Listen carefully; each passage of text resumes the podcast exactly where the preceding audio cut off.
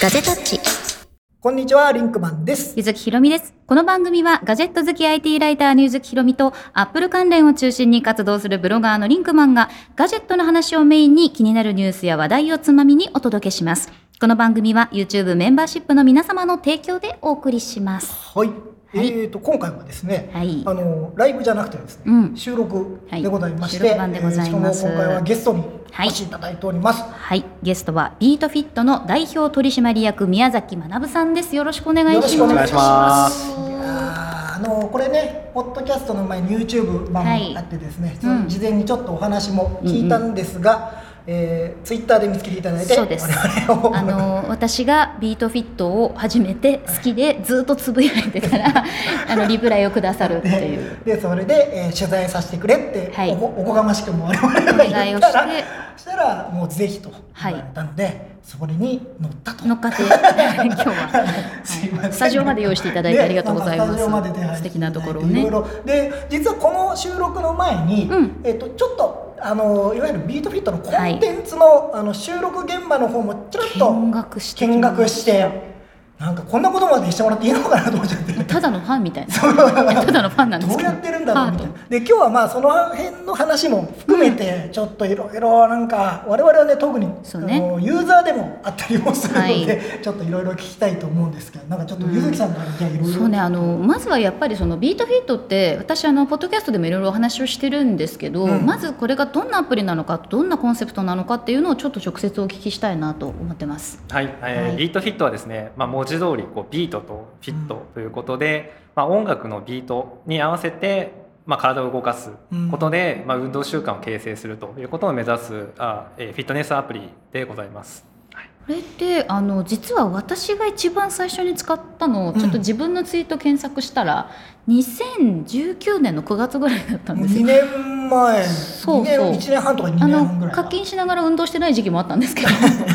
そう。あったんであったんですけど、うん。でも最初にすごいあの革新的だなと思ったのが音声だけっていうところで、でまあ今みたいに自粛とかしてなかったけれども、うん。映像でこうフィットネスやりましょうっていうものいっぱいあった。うん、確かになんかフィットネス系のそれこそ YouTube で上がってるものも含めてうん。やっぱりなんか動画を見ながらそれと一緒に体を動かしましょうっていうのがなんか普通な感じはするよね。ただ私はそれを見ながらやってるとなんかこう集中できないというか動き止まっちゃう次はこっち？こっち？みたいなこうのがあって。わからなくはない。そうそう。で、うん。あのーまあビートフィットの場合は音声でずっとこうトレーナーさんが1対1でついててくれるようなすごい感覚があって、うわすごい革新的だなって思ったのが最初だったんですけどその音声に特化するっていうことになったきっかけとかあるんですか？はい、えーっとですね。まずあの弊社のこうアプローチとしましてはその運動をするということよりも運動を続けて、まあ、習慣化してもらうというかまあその活動をよりこうアクティブにしていただいて健康になっていただくっていうことがこう趣旨にとなってます。でその時に大事なことは、まあ、体を動かすという一時的な行為ではなくて動かし続けるっていう習慣的な行為が大事になってくると。でその時にですね、えー、と運動という時間を一日の中で生み出そうとする。と、うんうん。まあ、映像の中でこう生み出そうとすると余暇の時間から取っていくっていうアプローチになってきます。そうですね。例えばね。お仕事終わってうん夕食を食べられて、まあ、お風呂入る前の、まあ、テレビに見る1時間2時間、うんまあ、そこの中で、えーまあ、テレビを見る時間の30分を例えばその YouTube で映像コンテンツするとか、うんえーフィットネス DVD を見るとか、まあ、そういった発想になっていくと思うんですけども、えーそういった映像の場合は、えー非常に分かりやすく楽しいんですけどもその時間と向き合わなきゃいけない。ここが、まあ、習慣化っていう意味では非常にこう継続しにくいポイントです。でそうではなくて生活習慣の行動。つまり常に習慣的な行為を行っているものの中にフィットネスを取り入れる。これが弊社のあの逆張りのアプローチでございます。ですので朝起きたら、えーベッドの上で寝ながらストレッチをするうん。とか。ありますあります。そう寝ながらヨガやってます、朝朝起き。寝ながらのコンテンツは好きです。すごい好き。やった気になそうそうそう。なんかゴロゴロしながらやった気になれるそう。そうですね。であの家を出てオフィスに行くまでの通勤しながらウォーキングをするうん通勤ジョグみたいになりますそうですよね。ねとか、まあ、仕事であの疲れた場合はデスクワークしながらうん。肩こりのストレッチをする。なんか座りながらのあるある。りますもんそうですね、うん。まあ、そういった形で、まあ、何々しながら他の動作をしながらするというのがこの音声コンテンツの、まあ、ポッドキャストも含めて特徴だと思うんですけどもそこの体験価値を、まあ、フィットネスという領域で極限までこう高めていく。というのが弊社のこうアプローチでございます。確かにね耳耳だけっていう、やっぱ目も持ってかれるとその時点で行動が止まるというか、そこにし、いなきゃいけなくなるっていうのははい確かにそうですよね。あとなんかあの、まあ、私もともとラジオの仕事をしていて好きだからっていうのもあると思うんですけど映像ってちょっとトレーナーさんが遠い存在に感じる。なんかあのまあそれこそ有名な方とかがやっててももうあのテレビの中の出来事なのでちょっと一体感がないっていう感じがあってでも音声だとすごい語りかけられてる感が。まあ例えばイヤホンしてればねもうそう。本当耳元でっていう話になするから。ごくあるんですよね、うん。そこでなんか心理的な距離が近いのでなんかこう一緒にやってるっていうのがすごい強く感じるあんですよね。そうですね、うんあのそこは非常にあの創業当初のところで大事にしているポイントで、まあ、私もラジオが好きで、うん。私はまあ埼玉県出身なんですけども、まあ、大宮にあるですね NAC5 っていううわー FM79.5 が非常に好きでして、まあ、当時はこうファックスとかですねリクエストの曲を送るとかそのお題に対してこうメッセージを送るラジオと大好きな子ですね。そうですね。で職人的なことですね。あ。のまあ、ラジオネーム読んでください、はいはいはいはい。まああそこのこうパーソナリティというかコミュニティ感。まあ、そこのこう近くにいる感じというのが音声というのは非常にこう成立しやすいと思っていてそこの距離感っていうのは非常にコンテンツの方にはすごいこう意識をして反映させて。うん。私あの琴音さんのクラスがすごい好きで、はい。我々は琴音さん推しです。琴音さんを知らないんですけど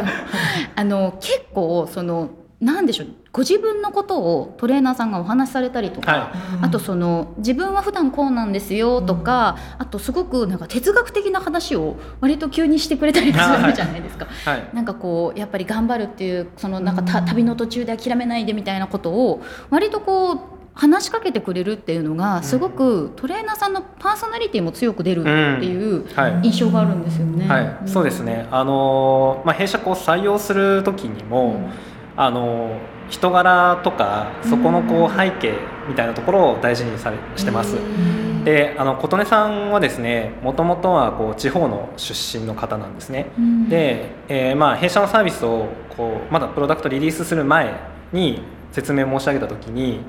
あこれは、えー地元にいるそのお母さんが、うん。まあ、田舎にいるんですけども車でこう移動されていてで運動不足ですと。でうん。だから、まあ、生活習慣病にかかるのとかが非常にこう心配でしょうがないと。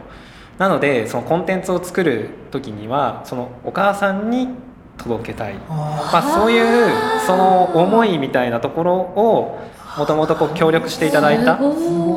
なのであの非常にその思いがですねそういうところからあの出てきてですね、まあ、アドリブでそのセリフとか言ったりしますけどもまあ、そういったところが背景にあるのかなと思います。あ。今ちょうどそれは聞きたかったことの一つなんですけど、うん。あのいわゆるその声のコンテンツってどの辺まで決められていていやそれこそ琴音さんのあの話は台本じゃなかなか書けなくてうん。とか思ってたので、一応なんかそのリスナーの方にご説明すると、うん。まあ、最初にトレーナーさんのご挨拶から始まって例えば今日は30分、うん。この音楽と一緒に、まあ、歩いてみましょううん。走ってみましょうと言って、まあ、始まるんですよ。で普通にあの掛け声みたいにワンツーワンツーみたいなものがあればそのもうちょっと早く走ってね遅くしてねみたいなのがあるんですけどあの突然真ん中で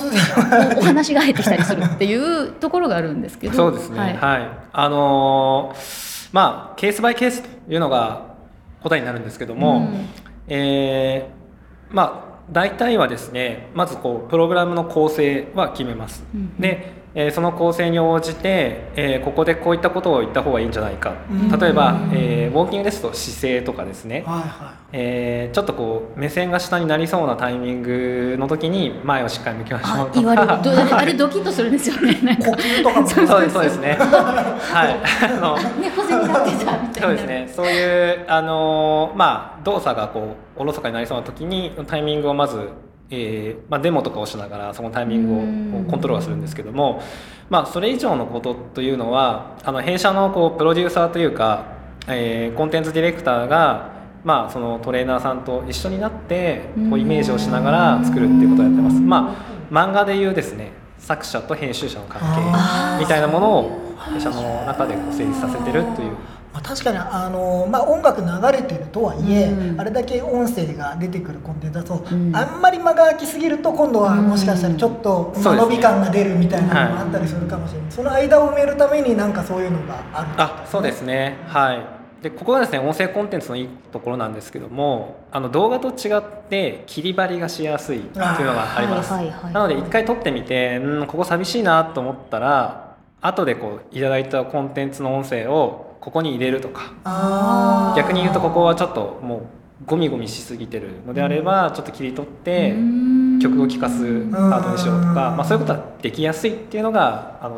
強みですね。そうなんですね。でもまあ本当にねあの耳に直接届くからなんかそこの塩梅ってすごく難しいし、でもなんかね届くとやっぱり僕らも聞いててやりながらですけどやっぱり飽きずにできるっていうのはね、うん。そこら辺がポイントなのかな。なんかちょっと私よくランニングでも使うんですけどあの後ろを自転車でついてきてくれてる感があるその走ってる時にピッピッみたいなはいはい頑張りますみたいなすいませんね考えが昭和ででもなんかすごいそういう感じがあるのと私はなんかその音声でもともとあのラランニング始めて2ヶ月ぐらいかな今。そうだね。そうランニング始めて2ヶ月月ぐらいなんですけどランニングなんか絶対しないと思ってたところそのビートフィットのプログラムで最初に走ってそれで走れるようになったんですよね、はい。うん。だからなんか、まあそもそもの話をするとさ、うん。ぼ我々なんかちょっとそのメンバー今メンバーシップ限定でなんですけどなんかガジェッタッチアクティブクラブっていうのを作ってですね、はい。まあ少し運動しましょうよと。なんか結局まあこのコロナ禍じゃないですか、うん。なかなか体もあの外にも出れないし。でまあ今日もねあのこうやって撮影するにしてもうん。ちょっと距離を取ったり、まあ換気をしたりとかっていうのも含めてやらなきゃいけない中で、まあ家にいるとなかなかねちょっと、うん。ちょっと気持ち的にもってなった時にまあちょっと皆さんでなんか仲間意識を持ってやりませんか、まあ、みたいなねオンラインでちょっとつながってみたいなのが多分僕らのは初めてのその運動するきっかけになってて、じゃあそれ運動をどうやって継続していくかってなった時に、我々まあそういうこういうテック系のものなのでアプリをじゃあそうゆずきさんが使ってやってみないかアプリを駆使してやろうということになって、でそこから始めたんだよね、うん、そこで多分ビートフィットがいいっていう僕も勧められて。私はもうビートフィット推しだったんです 正直な話をしてみた。らはい。月額制じゃないですか。そうそうでそうそう。あのーまあまあ普通の方から見るとお高いえっ、と、えー。今月額いくらですか？1480円。税込みですね。でまああの半年だとうん。割引があって1年だとさらに割引があってみたいな。でで僕は今回は半年のプランにあ加入させていただいて、はいマジで半年1年。1で年更新。まあでも普通で言ったらそんなに安くない。えー月額課金だと思うんですよ、多分そのアプリに対する課金として1000円を超えるっていう心理的なハードルは確かにある、うん確かにあって、でもまあ僕らの場合はまあこの企画もありでもまあ運動もしてみたいからっていうことでやってみたら、まあ、1ヶ月無料がついてるそう1ヶ月無料もついてくるしやってみたらあなるほどこういう仕組みなんだみたいなので続けられるんですけど、問題はだから結局どうやってそこに導くかみたいなのってあるじゃないですか。うん。はい。そのやっぱりあの月額サブスクに抵抗のある人ってもいると思うんですけど、うんはい。そこら辺のアプローチっていうのは何かあったりしますか？えーそうですね、あのーここはまあ創業当初から続くですねフリーミアム制か、まあ、フリートライアル制かっていう論争があります。で弊社化はあの取ったのはフリートライアル制っていうビジネスモデルを採用してます。で理由としてはですね、えーとまあ、世の中のこうアプリの変遷というものを考えますと、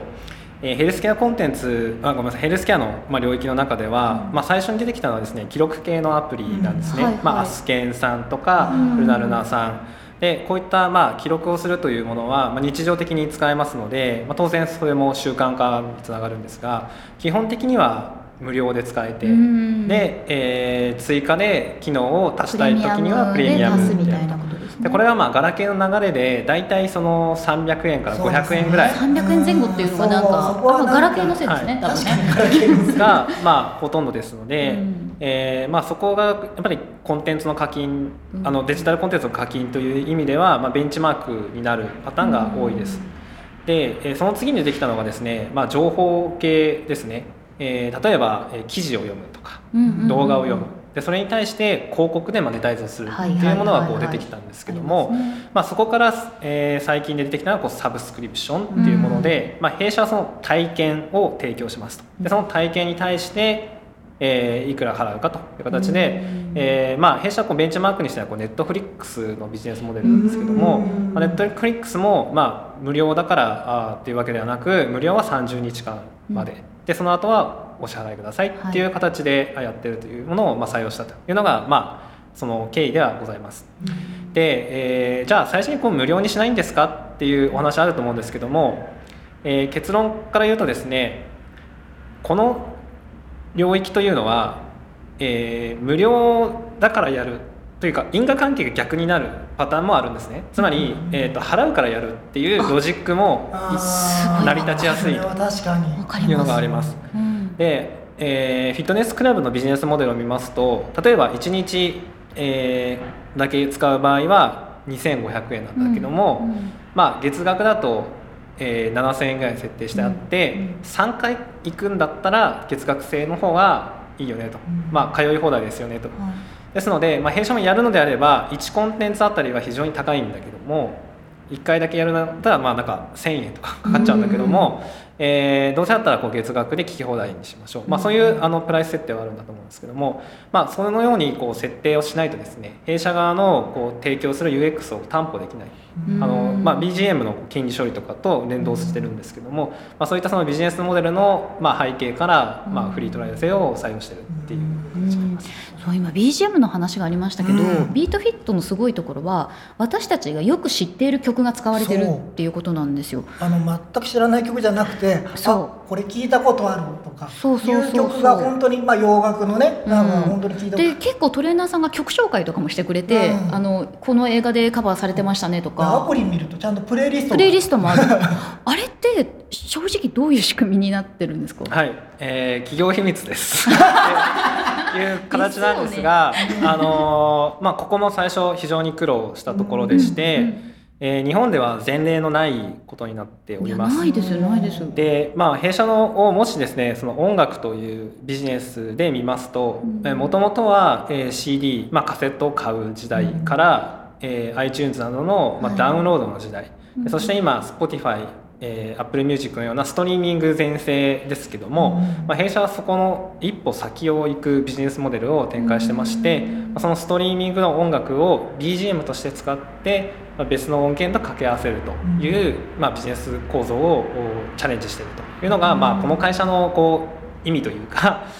こう著作権の領域の中での一歩イノベーションを起こしているところでもあります。本当に。いやあれがないとそうあのやっぱりちょっと本物感が出ないと言いますか。ファレル・ウィリアムスのなんかハッピーとかを聞きながら走れる。しかもそれにあのトレーナーさんの声がついてくるみたいなのって、どこでもそんなのないじゃなないいしやっぱそれだとテンションが上がるよね。そう。やっぱそこなんか知らない曲は乗れない。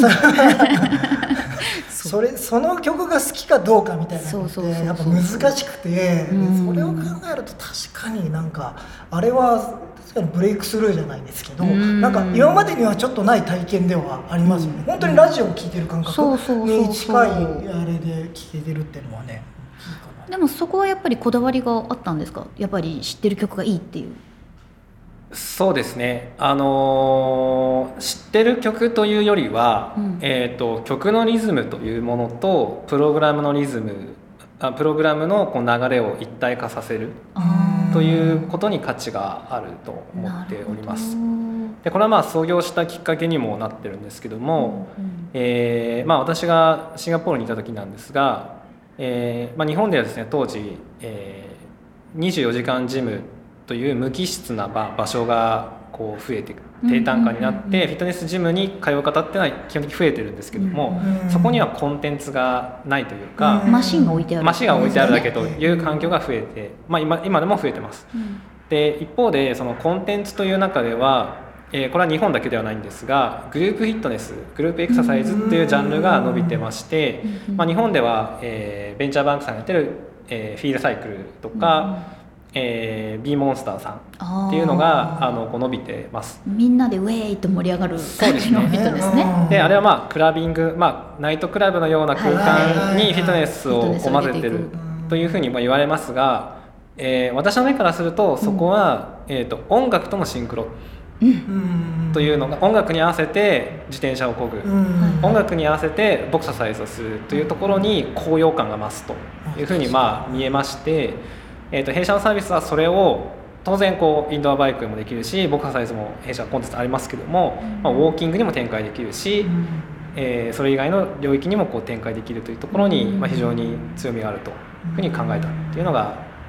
経緯ですね。そう。あのーなんでしょう。今剛さんのクラスのあのピッチをこう揃えて走るそのなんでしょうこのテンポでトントントントンっていう感じで足を踏み出してくださいとか。BPM に合わせて曲の BPM に合わせてで走るピッチを合わせるとかも、これここできっちり終わるようにどうやって組んでるんだろうって聞きながら思っていてあれ曲が先なんですか？音が、はい。声が先なんですか、えーまあ一応こうトレーナーによって作り方は種々様々なんですが、はい。まあ、音楽に合わせて作る場合はまずプレイリストが先。もうなるほどこの曲をかけますよ。この曲をかける例えばそれは時間が決められるんですか？例えばそういう意味では。そのえっとですね、というよりも、うん。えっとまあ、最初にこうばっくりした枠を決めます、うん。えー誰々向けの何分クラス。でこういうテーマです。っていうのを決めます。で、うん。その中でどの曲を使うかはトレーナーが選びますあートレーナーさんが選べるんですね。ああのまあそうですね。トレーナーが選ぶパターンが多いです。うん。あの我々、まあ、初期のクラスとか僕とかも作ってた時も、あうん。の恥ずかしくてやらないんですけど。あの本当に初期のクラスはあのあります。私が選んだ時もありますけどもあのそういった形でまずこうイメージするんですね。そのプログラムのものを曲と曲を選んだ時点でなんで半分出来上がってるというか、はいはいここでこういう Q を入れようっていうものは出来上がっていてここでちょっと盛り上がって最後。あそうですそうです。うん。はい。うん。でいざ収録に向かうっていう。作ってみた後実際自分でやってみたりとかするんですか？そうですね。あの弊社あのデモっていう仕事がありましてあああるんですね。はいデバッグ代がいるデバッグ代の収録をしてまあ一回こう仕上がったものはい。を実際にやってみるっていう。それ延々と運動してる人ってことになりますよね。うんそうですね。あの業務中にちょっと15分のランニングしてくれる？みたいな。とか。はい。ありましたすごいな。るほど。はい最近はちょっと作ってないです。けど上級のランニング60分とかあるんですね。いきなりそれをこう朝一でやっちゃうともうなんか午後終わるんですよね。仕事にならない。ならないみたいな。まあそういう経験もありますね。へえデモ隊の皆さんなんかそれすごすぎる。すごい面白い。でもまあ実際やってみないと、うん。まあ、そこら辺なんかちょっとした気づきみたいなのがそうですね。ユーザー視点になって、まあそれはそれで一回こう成立させたとしてもそこでその想定を作ることが大事だと思っていまして、まあこれぐらいは聞かれるだろうとか、こういう人には届くだろう。で実際にこう出してみたらその想定とは違った、じゃあその違った部分っていうのは何なのかっていうのをこうデータを見ながら、まあ、時にはインタビューをしながら振り返って次に生かすっていうサイクルをもう延々と続けると。あ あいい変結構そのユーザーさんの傾向としてなんですけど何歳ぐらいの方が多いとかわかはいるんですか、えっとですね、えーメインはうん。えー、4 5 0代の女性が多いです。おおメインターゲット。メインターゲットね。はい。でこれがですね、あのー弊社がこう初期に実は想定してたユーザーとは結構ずれていてですね。あーそうなんですね。まあはい。あのこの1年で、えーリブランドをしてるんですけども、まあ、そのリブランドの方向で舵を取ったあのベクトルになります。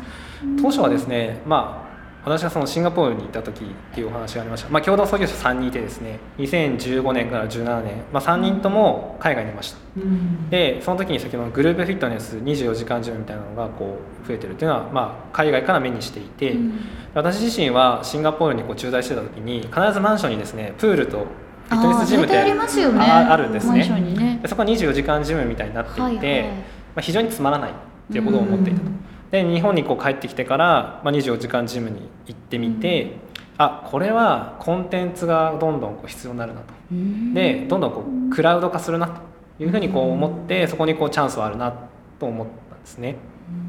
でですので最初は私のような30前後の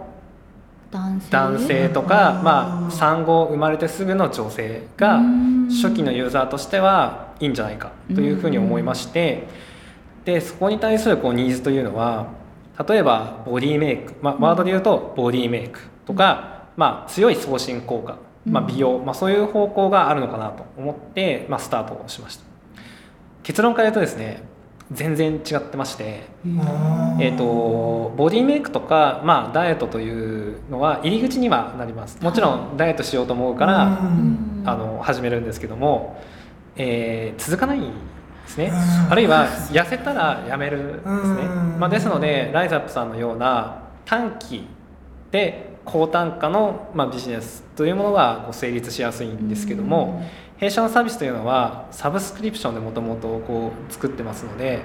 長くやっていただくことつまりうん習慣化していただくことで収益が生み出されるビジネスモデルなのでであまねくひできるだけ多くの方にっていうものでうん。どちらかというとですね肩こりとかうん。腰痛とか健康維持つまり毎日毎日肩こると。だからビートヒットちょっと使っていただくとなんか調子いい。うんというようなもの。だからこう毎月課金していただける。あるいは年払いに切り替えていただける。っていうふうにこうターゲットとニーズがまああのやっとそこで初めて一致したっていう。俺今ね思ったの。うん。あの俺ビートフィットやってるんだけど一番やってるのストレッチなの。アクティブストレッチ。そう。あの肩肩周りのストレッチを本番前にやるっていいう。うのが、はいでなんでそれをやってるのかなって今思ったらあんまりストレッチのやり方わかんないんですよね。あ確かに。普通の人って。僕一応運動をやってたんですけどあのそんなにストレッチを重要視してなかったというかうん。まあ若い時の場合って体動いちゃうので、うん。まあまあ本当は大事なんだけど、まあやらなくてもしなくてもねしなくても試合には出れちゃう。そう試合には出れるし、まあなんとなく動けちゃうんですけど、今、まあ、ある程度年齢が上がってくるとうん。やっぱりなんか背中が痛いとか単純に肩こりから多分来てるんでしょうけどなんかそういうのもあるとでそれでなんかビートフィットでそのストレッチ肩周りのアクティブストレッチをやったらですねこれ前もちょっと話したんですけどあの肩がすっごい上がってたらしいんですよ。てたのがこうなってちょこうなっとちょっと顔が小さくなった。と首ができた急にスタッフからも含めて「ヘゲ君は顔ができた」みたいな。意味がわからないんだけどと思いながら。そうそうそう。でもやっぱりそれだけそのストレッチに効果があるって思ったのは、ね。結構ビートフィットのおかげというか。あありがとうございます。そこはねちょっとびっくりしたんですよね、結構ガラッと変わったので、確かに。なんかあの今私そのなんでしょういろんなものをやってきて続かなかったのにビートフィットなんで続くんだろうっていう答えを今聞けた気がしてうん。あのねなんだろう綺麗になりましょうってめちゃくちゃ強く言われるコンテンツが結構多くてうん。綺麗になりましょう頑張りましょう痩せましょうって毎日言われるとちょっと疲れてきちゃうんですけどあのビートフィットの場合はあのちょっとでもいいからこれやってみませんか？とかあとその寝起きでこれやるとその体が整うよっていうちょっとその整う健康になる健やかになるの、うんなんか LINE が結構あってプラスアルファ頑張るみたいな感じなので。頑張れる人にはこれがあるよみたいなそういう提案もあるしだからなんかあの変な圧がないそうですねうんあのそこがまあ我々のアプローチのまあ本質でして、あのまあ、ダイエット本当に短期で結果を出そうとすると要要は自分より高い目標を設定する。うん。でそそこに対しては強いコミットとかうん。やる気、うん。えー強いこうコーチングみたいなものが必要になってくるんですけども、まあ、どうしてもそこで1ヶ月後には結果が出るかもしれませんが、まあ、我々が目指したいビジョンとはちょっとずれる。えー我々はまああまねく人がよりこうアクティブになっていただいて、うん。まあ、運動習慣を身につけていただくでその時にですねあの先ほどまあストレッチとかお話出ましたが日本の運動市場を正しく理解することが大事でして、まあ、これもやりながら正直に申し上げると把握していったことなんですけども、日本人はですねこう海外の人と比べるとそんなにウェイトリフティングみたいな形でこうベンチプレスを上げる方っていうのはいません、まあ、あんまりいるんですけど少ない。ちょっと一握りな感じしますね。えーランニングもですね、えー毎週末1 0キロ走る方、そんなにいません、まあほとんどが散歩ウォーキング層、うん。でその次に体操層ですね、まあ、ストレッチとか軽度の筋トレですので、ちっちゃい頃からそういう人たちはいっぱい見てる。そうだ ね。うん、だって近所を歩いてる歩いてる。人いっぱいいるもんね。そう多いですね。運動してるはい。お母さんたちもいっぱいいるし。けどなんかがっつりはしてないねしてない。そうですね。なのでそこがやっぱりメインターゲットですので、うん。まあ、そこをきっちりとこう抑えたコンテンツ作りをしていく。そうだったのか。なんかそうすごいやっぱりあの圧をかけられてるうちにちょっと自分がやる気を失った時に遠ざけたくなっちゃうのよ。そうね。なんかあのジムのそのモチベーションの高さに自分がついてこれない波の時ってあるじゃないですか、はい。でそうなった時にもうジムはあの行きたくないっていう気持ちが出ちゃうんですけど、なんとなくさ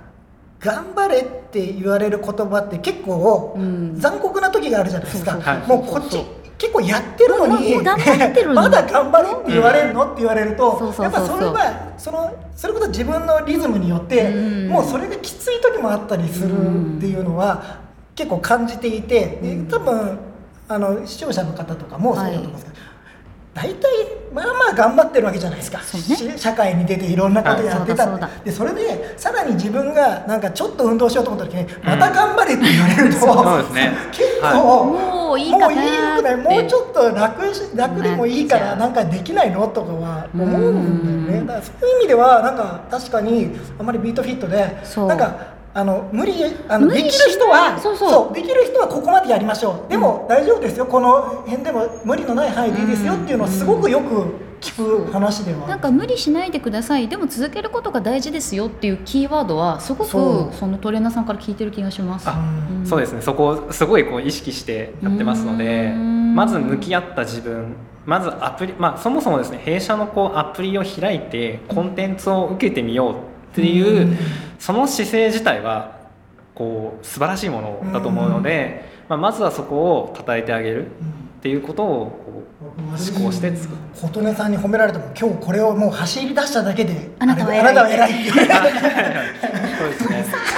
でもそういうなんかちょっとした成功体験じゃないですけどそうやって褒められたことによっていじゃあまたっていう風な小さいモチベーションの積み重ねみたいなのはなんかあのー僕みたいに結構ズボラな性格からすると、まあ、続けやすいきっかけにはなるしもちろんなんかがっつりやる人は多分もうやるんでしょう。っていうのはあるんですよね。自分で追い込めるでしょそう追い込める人は追い込めるでしょそう。うんそうですね。この辺りもまああの学説的には健康心理学といったり、まあ、うん医療心理学といったり、まあ、モチベーション理論といったりするんですけども、まあ、かなりこうエビデンスのあるものからこすり上げて一応作ってるつもりでして、まあ、よく言うのはですねあの、えー自律性有能性関係性っていう、まあ、自己決定理論とかっていうのがあるんですけどもその例えばですねなんかポよく、まあ、投資家とかに言われるんですけどもなんかポイントとか付与しないとスケールしないよねとかって言われるんですね。ただあのお金があるからお金をもらえるからやるというのは運動するという行為とそのお金をもらうと、まあ、目的がこう別ですのであ違うと思います。あの弊社はこうあのあまたある、えー、とヘルスケアアプリの中でもなのでそのポイントがたまるものっていうのはポイントゲッターみたいな人たちがこうついでにやるっていう感じで弊社はわざわざこうお金を払ってやるので、まあ、そこはですねどちらかっていうと嫌々ではなくて自分から楽しいと思えるとかうん。心地よい、まあ、快か不快かでいうと快な状態に持っていかなきゃいけないですね。なのでその快を維持するためにはどうしたらいいのかっていうことで先ほどの達成感という意味で言うと、えーちょっとずつこう、えー達成感をこまめにこう刻めんでいただくとか適切なフィードバックを頻繁に、えーもらうことが大事とかですね、まあ、いろんなそのセオリーをあの小さなアプリにこうつぎ込んであの割と難しい方へ難しい方へ行ってる感じしますよね。そのなんか開発の環境としてポイントを出しておけば免罪符にもまあなるじゃないですか。でも、うんユーザーの声もらってコンテンツで返してって一番大変じゃないですか。まあ、あの時間はかかっちゃうなっていう形で。でまあ、ただそこをですねあの、まあ、我々あの価値を提供するに3軸あると思っていて、まあ、コンテンツっていう軸もそうですし、まあ、ソフトウェアっていう利便性もそうですしあとはコミュニティっていう軸もありまして、まあ、最近はこのコミュニティっていう軸に力を入れて。みんなの広場って始まりましたよね。最近ね。そうはい。先ほど。のこう自律性有能性、まあ、この辺りはこうコンテンツと機能であの解決する部分だと思うんですけども、まあ、3つ目のこう関係性っていう部分はどうしても今までは、えーメールでの運営とユーザーさんっていう関係だったんですけどもここに、えーユーザーさんとユーザーさんとか、まあ、運営、まあ、あともっと後でこうトレーナーとかちょ登場してくると思うんですけども、まあ、そういった人とこうダイレクトにこうコミュニケーションできるようにしていくとそこが今度こうコミュニティって形でより強いものになっていくうーのでん今なんかあのグループ対決みたいなのもあるじゃないですか、あはい。水のチームになってとか、はい。風のチームになって。あれはそのどういったところを目指して始められたものなんですか？はい。えーっとですね。えーっとそこのこうコミュニティっていう軸というかえーっと 先ほどその自立性を高める上には内発的な動機づけ、うん。まあ、が大事ですと。でそこにこう楽しさを生み出すっていうのがまあ大事であるっていうことがまあデータでこう分かってきてですねでベンチマークにしたのは、えーソーシャルゲームです。とか任天堂さんのゲーム。でそういった時にいわゆるゲーミフィケーションという、まあ、理論がありますけどもいかにそのゲーミフィケーションをあのそれ以外のこう領域に入れてユーザーを楽しませるかと。うん、ゲでそこのーム感覚みたいなあそうですね。うん。でそこの、まあ、テストみたいので最初に始めてみたのがあのイベントだったんですね。去年の、そうですね夏ぐらいに初めて導入したんですけども、でそこからこういろんな切り口であの今回はこのゲーミフィケーションのこの軸で試してみようとか、うんうん。まあ、そういうのをこう PDCA 繰り返しながら、まあ、今に至ってるっていう感じですかね。まあそうなってくるとどうやってユーザーを飽きさせないかみたいなところっていうのはい。が結構重要になってくるですけどそれこそコンテンツをまあどんどん増やしていくっていうわけじゃないですか。その時に、まあ、いわゆる今もうある程度の、あのーもうコンテンツがある中で、うんうん。次にどんどん追加していくコンテンツっていうのがあると思うんですけど、そういうのはどういうふうな感覚というか、うん。企画をね。えー企画を作る時も、一応ベースがある中で次にっていうふうなのっていうのはどういうあれなんでしょうか、これはですねあのーまあ企業秘密といえば企業秘密なんですが多分似てるのはですね出版社さんが次に本出すのは何かあっていう観ー点特集みたいな。そうですね、うん。と似てると思います。うん。えっ、と例えばビジネス書籍を扱うような、えっと出版社さんの場合はその定期的に例えばその新人向けの教育本を出して、で多分だベストセラーはベストセラーでずっと行くんでしょうけどいずれそれまた落ちますよねと。うんで、えーこうラインナップを揃えた時にじゃあこの次はじゃあ管理者向けの本なのかまた新しく新人向けの本を出すのかっていうのはこう企画段階で練られますよね。まあ、そのそういったような形にこう類似するあの弊社はまあ分析視点みたいなものを独自にこう開発をしてで結構あの毎月まあ月に頻度でいうと月に1回ですかね。そのコンテンツの状態が今どういう状態なのか、まあ、書籍で言えばまだ売れ筋の状態なのか売れ筋だけだとこう飽きられた頃なのか、えーまあ、そういったことを見ながら次に出すべきテーマは何かっていうのを決めて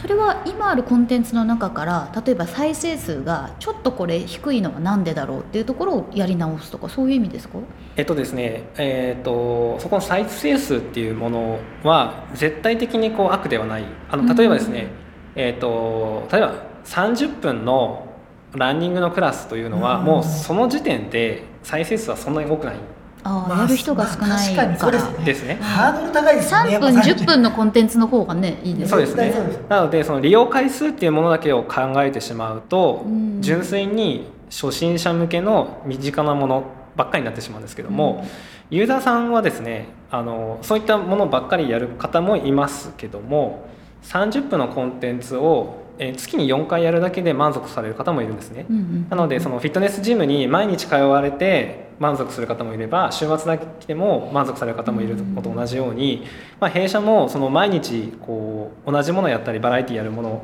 で続けてくださる方もいれば、うん。本当に週末だけご利用していただく方でも課金していただける、まあ、要はそこはお客様の期待を超えるかどうかのですので、まあ、それぞれのコンテンツがあの本当にそのどれだけの売り上げに貢献したのか、まあ、そういったような指標で見ながらあの判定をしてるっていう感じですね。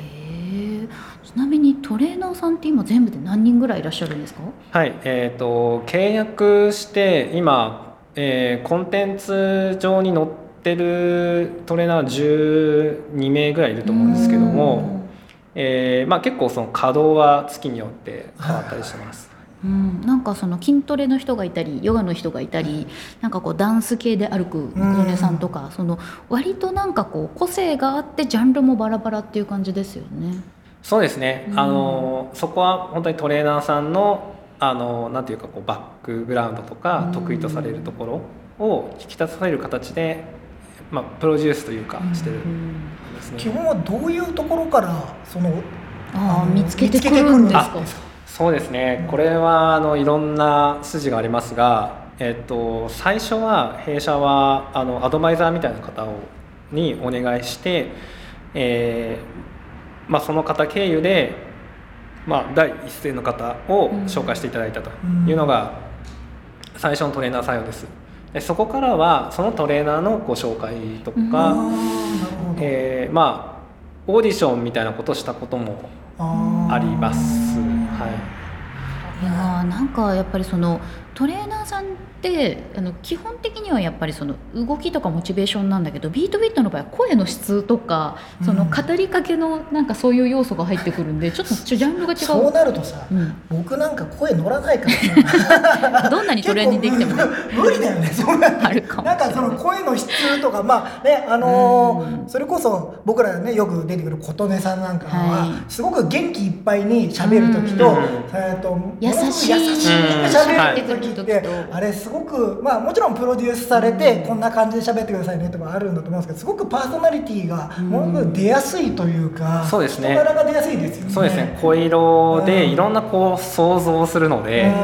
うまあ、そこは面白さの一つかなと思いますね。うん。なんかずっと語りかけられてるからちょっと好きになっちゃう、なんかこう気持ちが近づいちゃうでもあれでしょ？あの睡眠のあれ導入やったら2分でできる。いや本当に睡眠導入系って本当に効くのかなと思って最初でしてすやーってさそこ寝てしまって 朝起きたらなんか終わりましたっていう画面が。そのまんまで思ってる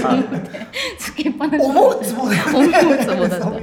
でねもなんかお話聞いてるとあの私たちの番組が結構その、いうん人に寄り添うっていうことをよく話をしてるんですけど、うんそういうビートフィットさんもなんかこうなんかそうよ寄り添うっていう、はい。あの感じをすごく感じる。なんか同じような匂いを感じるってまた失礼ながら勝手に思ってるんですが。いえあの創業当初からそこは狙いだったのでうん。まあウェブというかあのインターネットのこう携帯が、まあ、ウェブサイトからネイティブアプリにこう切り替わうる、ん。でビジネスモデルも、まあ、買い切りっていうものからサブスクリプションっていうものにこう切り替わっていく中であのヘルスケア領域というのはその長くこう人に寄り添うという意味で、あの非常にそのアプリっていうものとサブスクリプションっていうビジネスモデルはあの合うなってこう思って作ってますので、こう今のトレンドに合ったうんこう携帯なのかなと。でももともと宮崎さん介護とか介護ロボティクス分野にもいらっしゃったっていうはい、あの私はまああのまあ電通を卒業してベンチャー投資の世界にいたんですけども、まあ、その世界で、えー、といわゆる、えー、と医療リハビリとか介護予防の、えーロボット機器の投資を担当させていただいてたことがあります。うん。で、えー、とこれは福岡の病院なんですけども現場に行ったことが、まあ、そのデューデリジェンスの一環で見に行ったんですね。で院長先生とかにもこうインタビューさせていただいた時に、えー福祉用の機器、まあ、医療機器リハビリの機器っていうのは、まあ、たくさんあると。うん。でただ、えーおじいちゃんおばあちゃん辞めちゃうんだと辛いから、うん。なぜかコンテンツがないからっていうことをこうおっしゃっていて、うん。いくらそこは最先端のテクノロジーでそのなんて言うんでしょうかあのやりやすくなったとしても、その続けるかどうかは結局本人の意思で、うんそこの本人の意思に、えー訴えかけるものは、まあ、コンテンツであると、まあ、あるいはクリエイティブである、まあ、あるいはこう感情を揺らすものであると。いうふうにこうおっしゃってたのがこう印象深くてですね、まあ、弊社のその、まあ、未来も、まあ、そういうところに狙っていきたいなっていうのも考えています。かそういうところがなんかその寄り添いのうんなんというかか優しさなのか我なって。々がだからそういう意味ではそうやってなんか、うん。あのやり続けられるのもそういうところにやっぱなんかあるんだろうやね。っぱりなんかすごく運動するとか私がその運動を始めたっていうとすごいなんかこうマッチョなものを目指してると思われがちなんですけどそうね。それよりはこれね感覚としてすごく私も不思議なんですけど運動をすごい定期的に始めるようになったら温泉に行くか運動に行くかの二択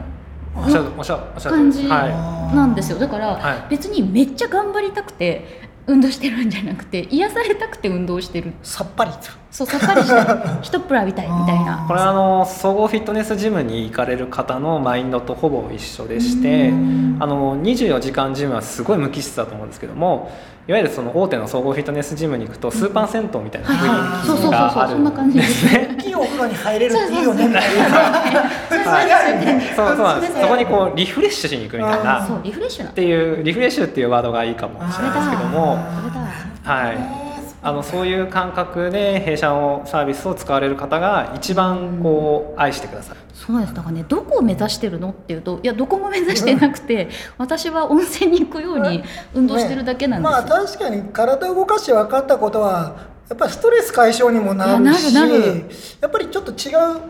あの視点で見れるというそうね。かなんかやっぱすっきりするっていうのは明らかにあるよね。明らかに他のものとは違う、うん。その自分のこうメンタルが変わるっていうあはい。とこですよね。そうですね。大体1ヶ月ぐらいご利用いただく。まあそのご利用の回数を、まあ、何回にするかでちょっとデータは違うんですけども弊社でいうと7割ぐらいの方がまずこう体調には変化を感じるんですね、うん。まあ、ちょっとこう筋肉ついたとかうんは思われます。でメンタルの方は、えー、と65%ぐらいの方が、えー少しこうストレスレベルが下がったとか、うん。まあ、そういうエビデンスは結構はっきり出てるので、わかるわかるまあ、体と心はこう一つなのかなってすごい運動してたけど最近本当全然してなかったから。うん。そういう意味でまたやり始めるとああやっぱり自分は体を動かすこと自体が嫌いじゃないんだけどどうやって体を動かすところまでに行くかみたいなところが多分一番のハードルで動かし始めると別に大丈夫。あとはあの体を動かすのが楽しいのは分かっててもジムが1年ぐらいしか続かないのはあの行って準備して着替えてやってもう一回着替えて髪乾かして出るっていうまでになんか34時間ぐらいかかっちゃうじゃないですか。うんでそれが本当私そんな時間ないよってなってしまう。あとさ俺一時期ずっと通ってたことあるの、うん。ジムに、うん。でもだんだんやる種目が固定化されてあいってー飽きる。飽きる。毎回結局同じことしかやんなくなって。やってるなででそのそれがあんまり面白くそれこそ面白くなくなってきてうん。刺激がないのでそうそうそうそう。最初はなんかおお楽しいと思ってるんだけどそれが1ヶ月もするとなんかルーティーンになってきちゃって飽きがやっぱ来てみたいなのがあるか私らあとあのグループに馴染めない。一人で行ってすごいぼっち感が。そうね。あ俺もなんかかといって話しかけられてもちょっと困る。いやなんかすごい誰友達が欲しくて言ってるわけではないんだけどでも友達がいないのもやりにくいみたいなのがあってだからその もうい面倒くせえでもさなんか行ってやっぱりなんかその嫌だなって思う要素が多すぎるんですよ。ちょっと確かにね馴染めない感は。やりたい楽しいっていうことに対してサボりたいって思える要素が結構ジムには多くて、着替えんなと行くの面倒だなあととか人の目がちょっと気になる。あそうそうそうそう。だからそのトレーニングやってなんかチラチラ見られてるとなんか俺のフォーム間違ってるのかな。とかわかる。なんかそういう心のがが心が折れる。そう。そういうのがあるからなんかそれこそすっごいマッチョな人たちがチラッチラッとなんかなんかすいませんこんな変なチョコですすいません。すいませんってなるんで。そういう意味ではもう誰も気にしなくていいわけです。よいいっていうのは確かにそうですね、あのまあこれ日本の特徴の一つなんですけどもあの運動しない理由の一番多い理由は時間的な理由っていうように、うん。まあ、圧倒的に出てます、まあ先ほどその1500円高いか安いかってお話ありましたけども、経済的な理由を抱える人っていうのはその時間的な理由の人に比べるともう3分の1か4分の1ぐらいですね。ですのでまずこう時間を確保できなくなって、まあ、忙しいので、えーできないっていうのがまあ圧倒的な理由ですと。でまあ、弊社のお客様はあの、まあ、おっしゃる通りでこう人目を気にせずできるとか、まあ、ジムのストレッチコーナーでも使っていただく方も結構多いんですけども、なんかこうスマホを見ながらやるとちょっと恥ずかしいみたいな。そうなんですよ。それはそう。こう耳でガイドしてくださるので。あいあいつそんだったらどけよみたいな。なのでちょっとこう周りにもこうはばかれずにこう指示してくれるのでうん。安心みたいな、まあ、そこも評価のポイントなのかなとはますね。あるね。結構喋ってきたので、あはい。ここでねはいあのうちのゆずきさんがですはい。ね、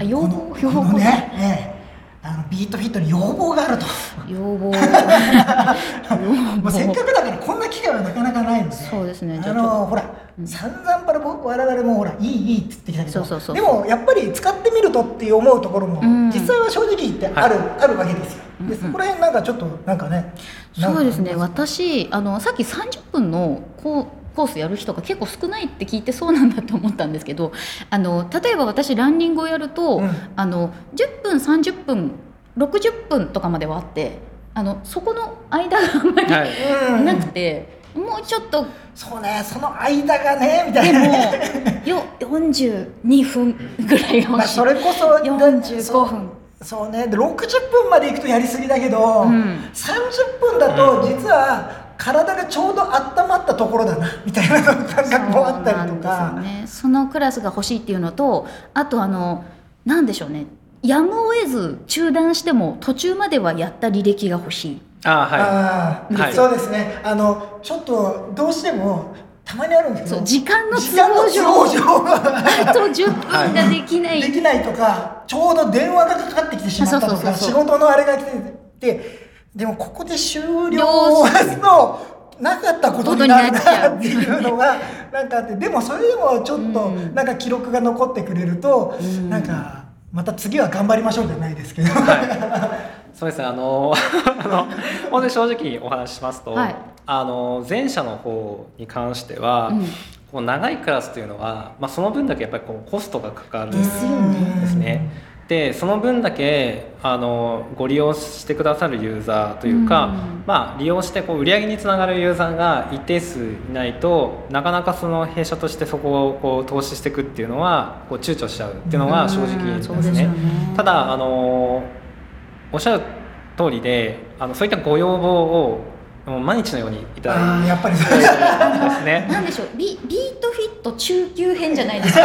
あのちょっとこれをもう1年ぐらい頑張ったのでプラス1000円でももうステップアップみたいな、はい。あったら私はやります。であのそこがですねなんか今なんていうんですかねちょっとこう民主主義的にも一部したいというか、うん。本当にこうコアに使ってくださっているユーザーさんがじゃあこう投票制みたいな。してまあ、そこを作るとか。参加型ですね。参加型。はい。そうそうですね。組織票を入れる。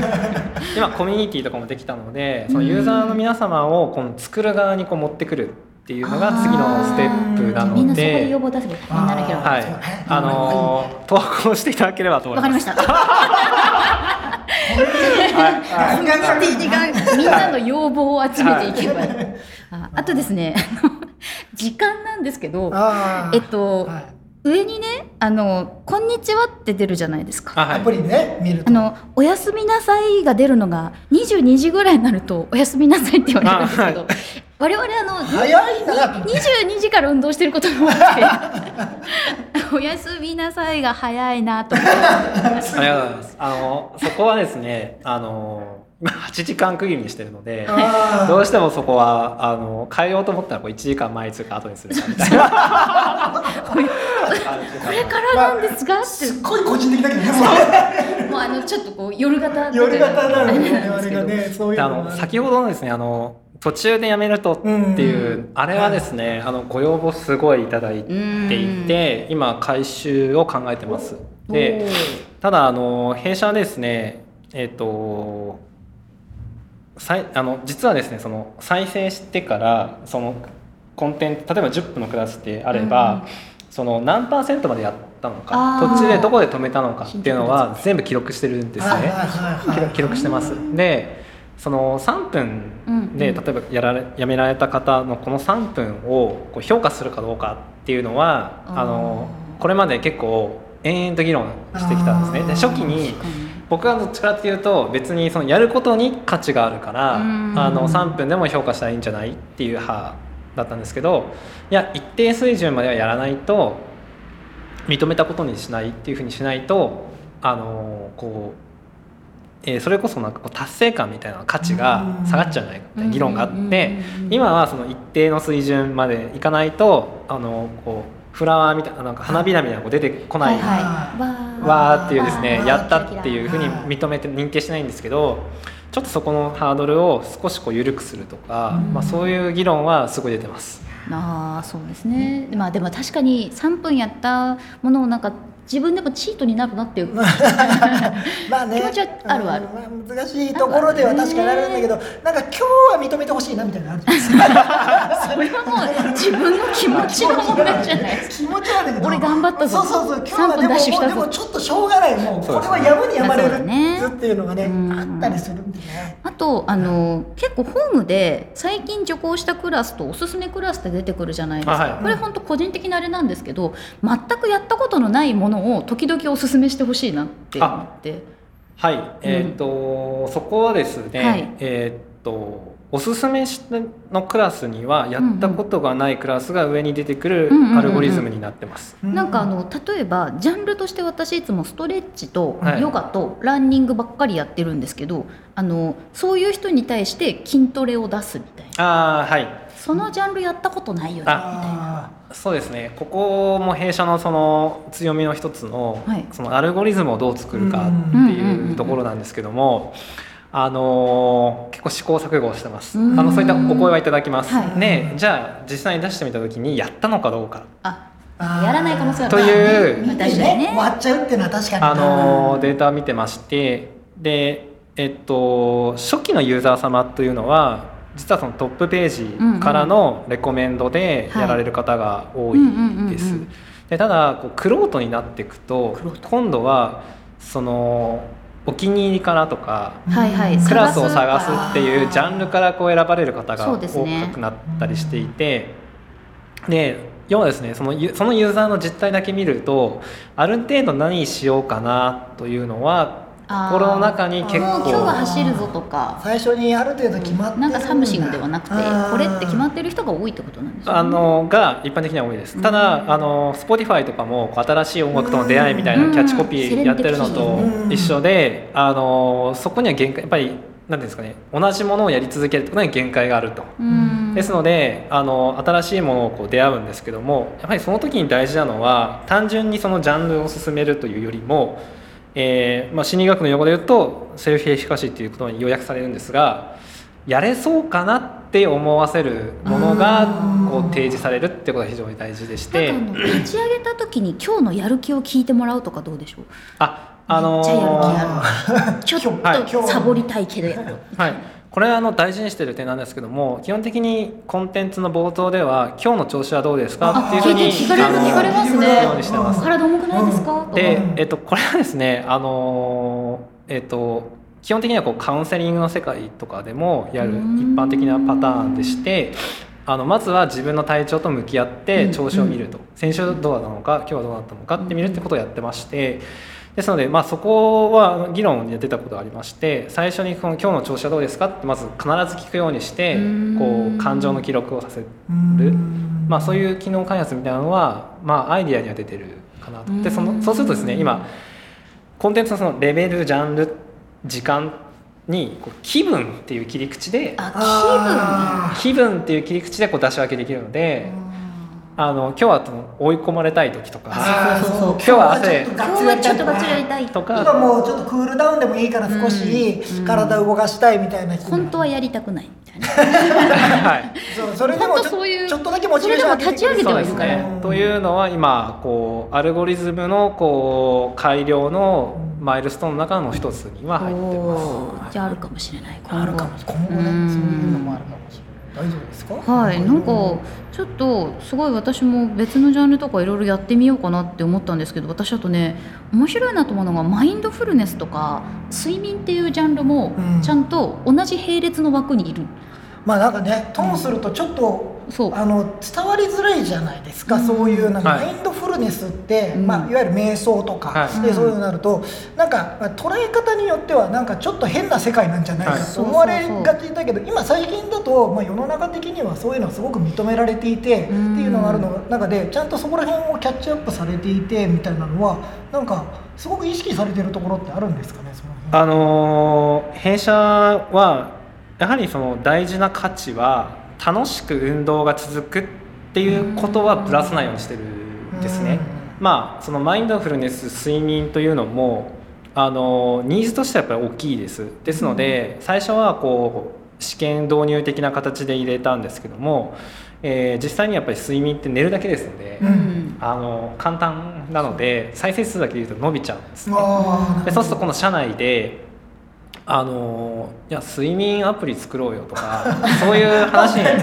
まあまあまあなってきちゃうんですね。うんただこう市場の世の中的に言うとそこはそこでレッドオーシャンうん。です。うんで我々の価値は何かって考えた時に先ほどまあダイエットで入ってくるんだけども健康維持で維持うん。定着する方が多いと、まずその方に寄り添うんだとするとその価値を保つための睡眠。うん。その価値を保つためのマインドフルネスっていうふうにこう位置づけてやってるっていうのがまあうちの立ち位置ですね、まあ、主従をちゃんとはっきりする。しかもなんかあのちゃんと運動の面倒を見てくれた人がなんか睡眠のことも教えてくれるっていうそのつながってる形があるんですよね。ね朝起きる運動する、ね寝るって。なると、それこそなんかこうパーソナルトレーナーさんがついてくれてるみたいなそういう感覚になります。そうですね、はい。あのこれはまあちょっと社内でもあの意思疎通取れてるかわからないことを言うと、あのコンテンツであの必ず3つ外さないようにしてくださいと言ってるんですね。これは睡眠も一緒なんですけども1つは体の動きがあること2つ目が心の動きがあること、まあ、3つ目が、えー BGM との一体感を作ること。でこの3つを、まあ、ちゃんとタガとしてまあ守ってくださいってことをルールで決めてまして、まあ、例えばその睡眠であっても最初はちょっとだけこうあの、えー体の力を入れて抜きましょうとか、うん。ちょっと脱力をできるだけ入れるようにするとか、えーまあ、マインドフルでも目を閉じて湖畔を浮かべてくださいって言ったら湖の曲っていうか音楽が流れるようにするとか小鳥のさえずり小鳥が聞こえますかって言ったら小鳥の声を聞こえうんうんうん BGM 入れるとか、まあ、そういうそのディテールを徹底的にこだわってるっていうですかね。うん。その要素はでも確かにうん。そうだよねですね。もうだいぶちょっと時間もね来たところで。え一個だけお。ありました。大事なこと。おアップルウォッチ単体で動くようにする予定はありますか、はい。えーっとですねあります。でたあのーし開発したこともあります、ん。でただですねここは結構難易度が高くてですねあのまず Apple Watch のアプリを作るっていうことがまず一つなんですが、そのスマートフォンにあるその音声データを一回こうダウンロードしてうん。それをこう移動する。Apple Watch の方にこう移動するっていう行為になるんですね。で弊社のこう音声コンテンツはあのそこまで容量重くないんですけども、うん。でも今の通信技術だとそれでもですねそのスマートフォンからウォッチに音声コンテンツを移管するっていうのはちょっと時間かかるんですね。少しちょっとストレスかかるレベルで時間かかります。ですので